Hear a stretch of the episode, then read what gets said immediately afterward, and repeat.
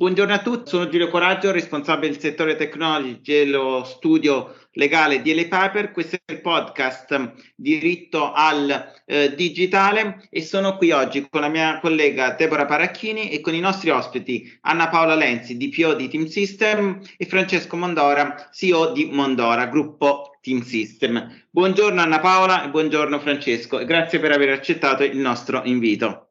Ciao Giulio, allora, grazie mille. Ciao, buongiorno. Grazie a voi. Ecco, per, uh, io partirei ladies first normalmente, però in questo caso forse uh, partirei da Francesco che è il, um, l'imprenditore, diciamo. Vogliamo, par- vogliamo, parlare oggi di uh, legal design e Francesco è un po' uno che il legal design l'ha, l'ha fondato in, in Italia e, non so, Francesco, ci puoi dire un pochino eh, di che cosa si occupa la tua azienda e come l'hai creata, di, della sua evoluzione nel gruppo Team System? Sì, allora la mia azienda si occupa di uh, de- design thinking eh, di, e di sviluppo software, tutte e due.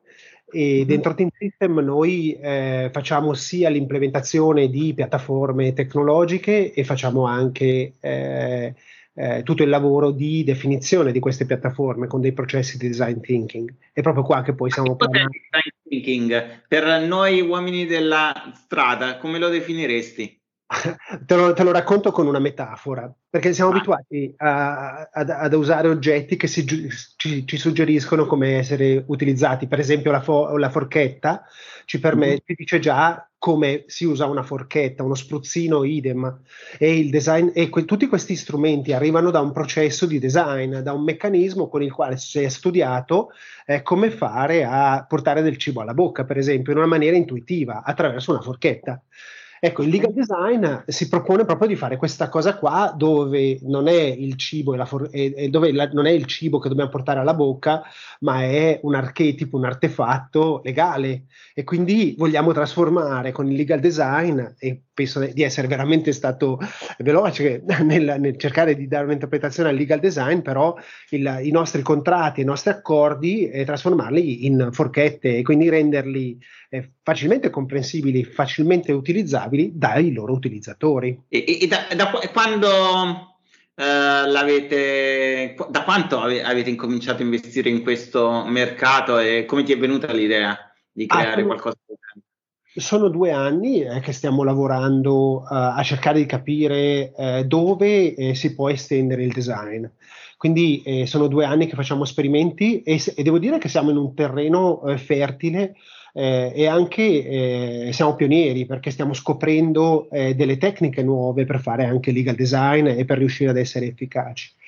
Ehm, il, perché, il, perché, noi essendo comunque Mondora è una società che è una società benefit, è una benefit corporation, il nostro senso è proprio dare un senso al lavoro, dare un senso a quello che produciamo, ma non un senso solo eh, la, per il, le ma anche un senso eh, per gli utenti, per chi deve usufruire di ciò che produciamo. Quindi era necessario eh, che introducessimo anche nella parte legal eh, delle, delle mh, attività di design thinking per eh, introdurre eh, l'uomo eh, al centro e non solo eh, eh, il magistrato o altri o, o, o, gli enti che devono essere poi ehm, considerati.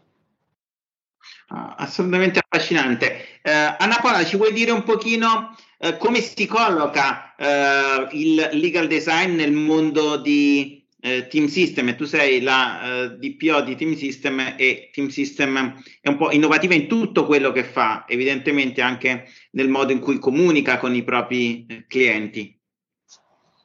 Sì, Giulio, uh, con questa, raccogliendo le sfide del legal design abbiamo proprio voluto uh, mh, utilizzare queste logiche per favorire il rapporto di fiducia con i nostri eh, utenti, con le persone eh, che sono i nostri clienti e quindi sia eh, come facciamo nel prodotto ma anche nella veicolazione dei contenuti legali cercare appunto di realizzare eh, un artefatto, come diceva Mondora, eh, Francesco, ehm, eh, che però sia il più possibile vicino alle esigenze dei nostri utenti. Questo anche perché eh, ci consente di massimizzare gli obiettivi di compliance, come io sono DPO e quindi l'accountability prima di tutto, però eh, ci consente anche di creare una comunicazione più efficace che faccia sentire comunque il nostro, crediamo che questo possa far sentire i nostri utenti e i nostri clienti anche più sicuri e quindi poi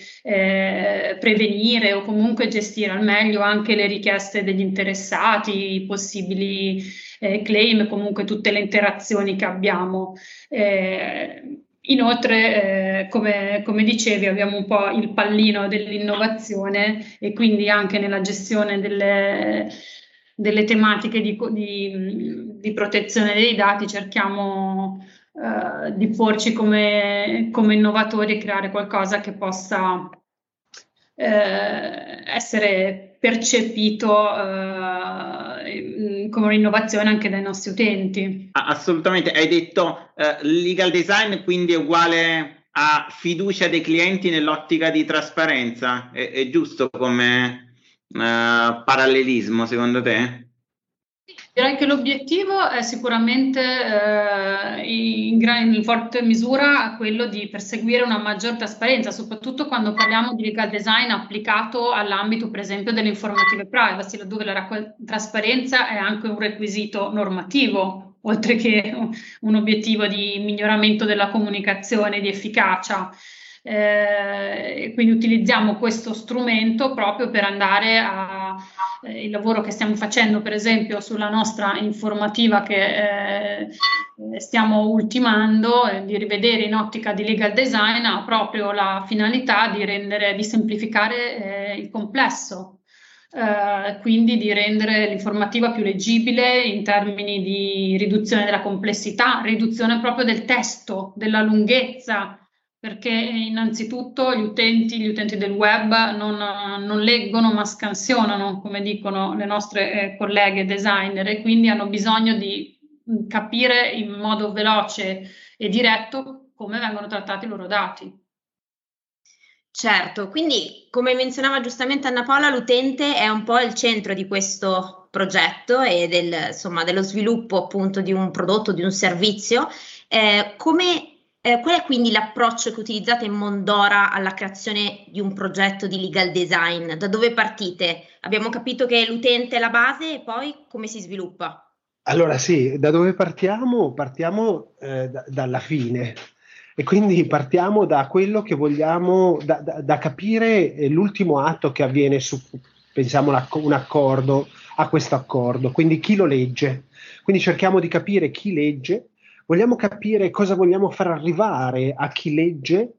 Eh, pensate che noi eh, facciamo persino dei test e abbiamo fatto un, un, bellissimo test su un cliente dove abbiamo fatto l'analisi di sintesi contrattuale eh, rispetto anche ad altri suoi concorrenti e abbiamo visto che in media eh, un, un, nostro cli- un cliente che leggeva un documento di, eh, fatto eh, con il legal design, rivisto con il legal design, ci metteva circa 30 secondi e lo comprendeva, fatto invece mh, al classico modo non lo comprendeva ci metteva qualche minuto, poi lo abbandonava. Quindi era molto interessante. Quindi partiamo dalla fine, cerchiamo di capire chi sono gli utenti, cerchiamo di costruire una piramide informativa e il lavoro di eh, semplificazione del linguaggio, l'atteggiamento linguistico è fondamentale.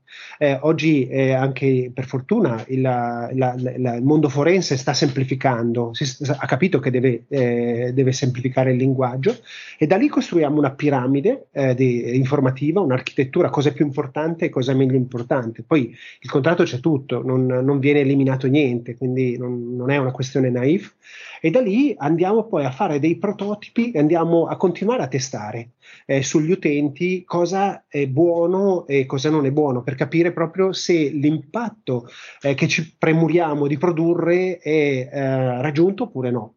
E questo è proprio è un atteggiamento continuamente eh, iterativo, eh, è un atteggiamento di continua espansione e contrazione in cui proviamo diverse cose, poi facciamo una sintesi, vediamo cosa ha funzionato, riproviamo fino a che arriviamo a una situazione che si, ci sembra sia conso- consonante e, e funzioni per tutti. Certo, quindi questo è proprio, eh, proprio, l'applicazione del principio del design thinking di cui parlavamo prima alla creazione di un progetto. Anna Paola, come si integra invece il principio, questo principio eh, sancito nel legal design nei vostri processi, quindi allo studio e allo sviluppo dei prodotti e servizi lato interno?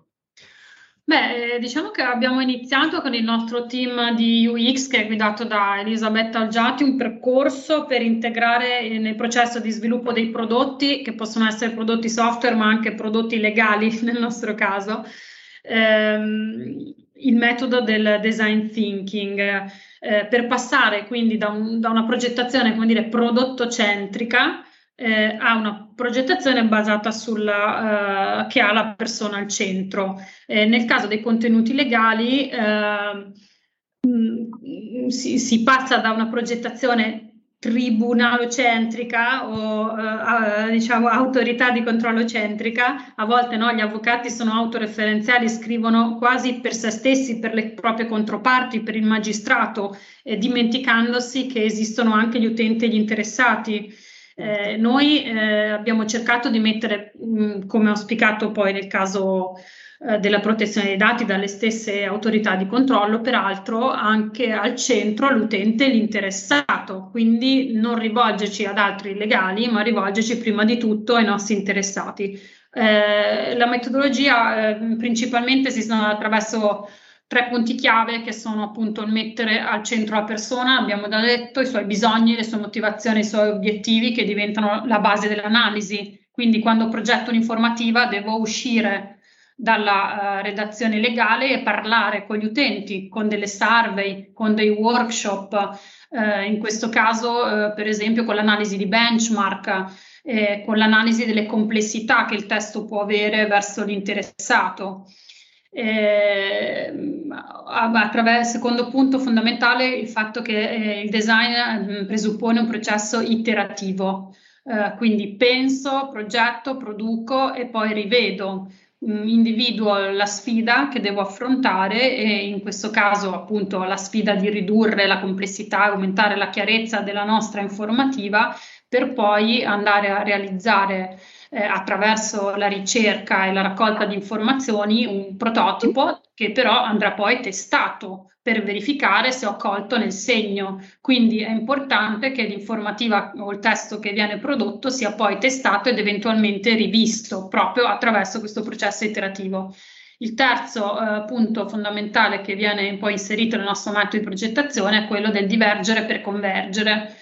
Quindi nella fase di progettazione, per esempio della review della nostra informativa che stiamo facendo, abbiamo cercato di essere eh, creativi e aperti, è necessario in una fase sospendere un po' il giudizio, fermi restando magari i vincoli e i requisiti del progetto, però è necessario essere creativi e accogliere tutte le possibili soluzioni a 360 gradi per poi convergere verso eh, quella che è la soluzione prescelta, stringere e chiudere il cerchio.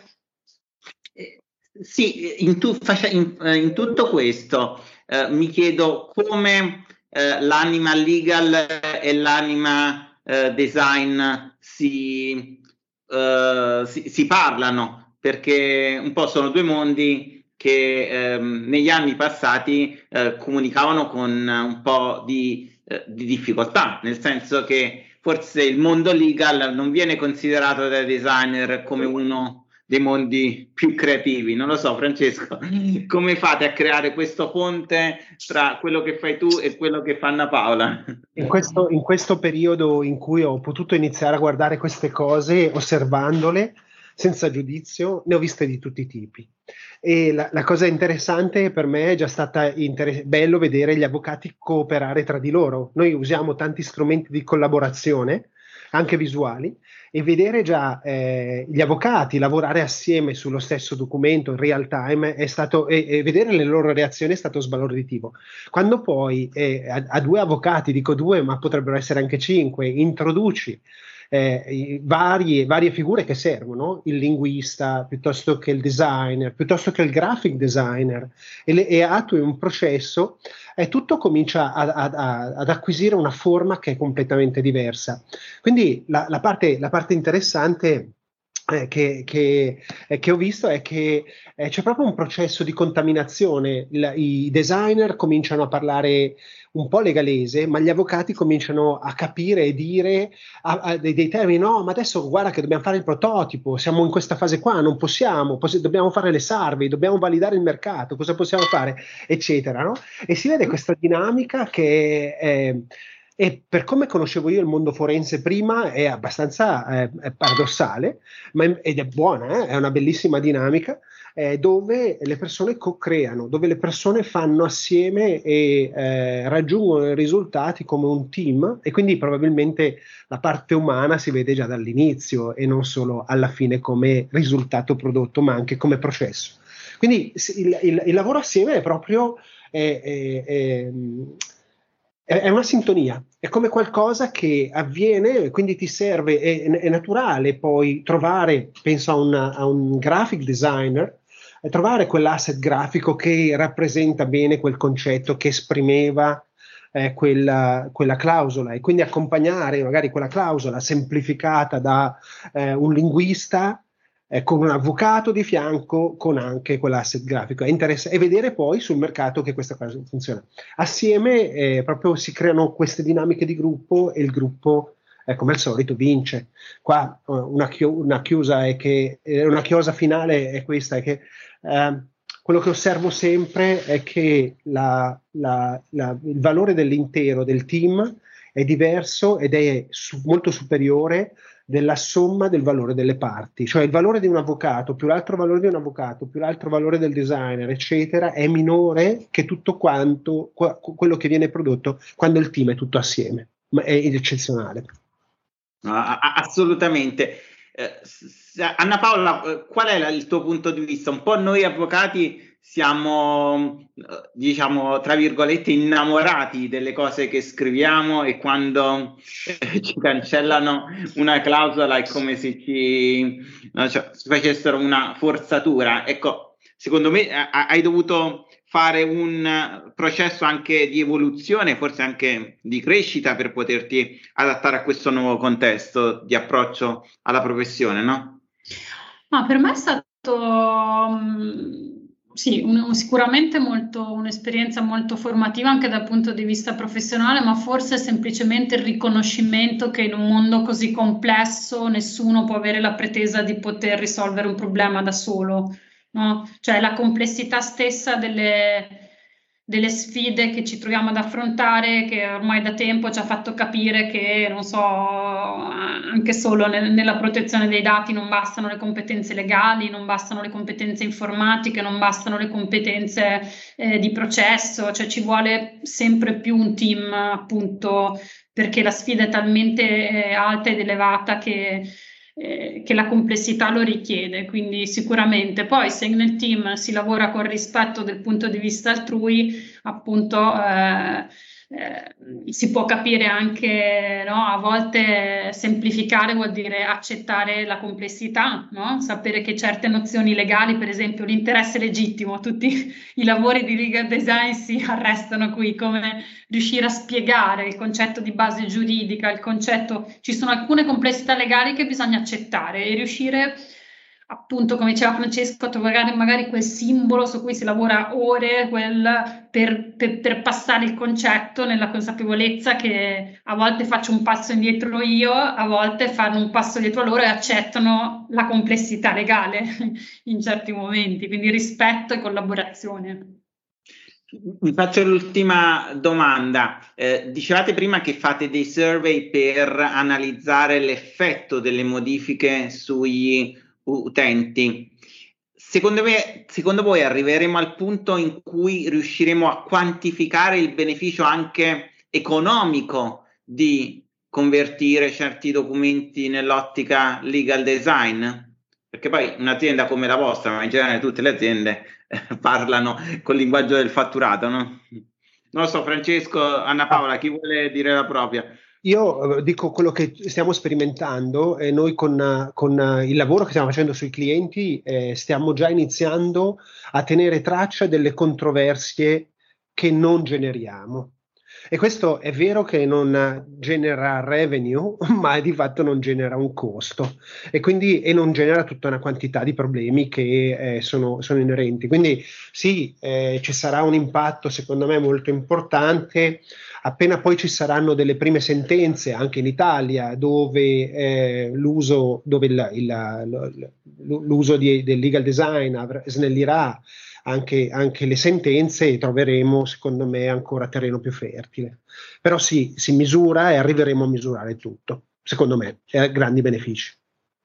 Assolutamente, sei d'accordo Paola? Sì, sì, sì concordo, ovviamente è un po' presto di, mh, per avere degli indicatori, anche per esempio in termini, come dicevo prima, di deflazione delle richieste di esercizio dei diritti eh, che sicuramente è un obiettivo a cui puntare, secondo me, quando si fa un lavoro di questo tipo, perché appunto eh, in teoria se, eh, se, ho reso più chiara la mia informativa mi aspetto che si ingenerino minori eh, richieste o minori, o minori, dubbi da parte degli interessati su come tratto i loro dati e questa un po' sarà la cartina di tornasole. Noi sicuramente monitoreremo eh, questi indicatori ehm, quando avremo completato il nostro eh, la nostra review che attualmente è in fase prototipale e, e, contiamo anche insomma di sempre Giulio uh, di lavorare poi con voi anche per condividere questi risultati perché sarà importante nell'ambiente avere uno scambio continuo di informazioni di questo tipo. No, no, assolutamente. Il resto poi eh, forse il settore della privacy è un terreno fertile per queste iniziative, eh, l'impostazione del garante nel, um, in questo ambito è netta a favore del legal design. Io senza rubarvi ulteriormente tempo vi ringrazio. Anna Paola, Francesco, siete stati gentilissimi per la vostra disponibilità e per i vostri input assolutamente interessanti e ci aggiorniamo uh, quando, nei prossimi anni per vedere come evolverà il mondo del legal design.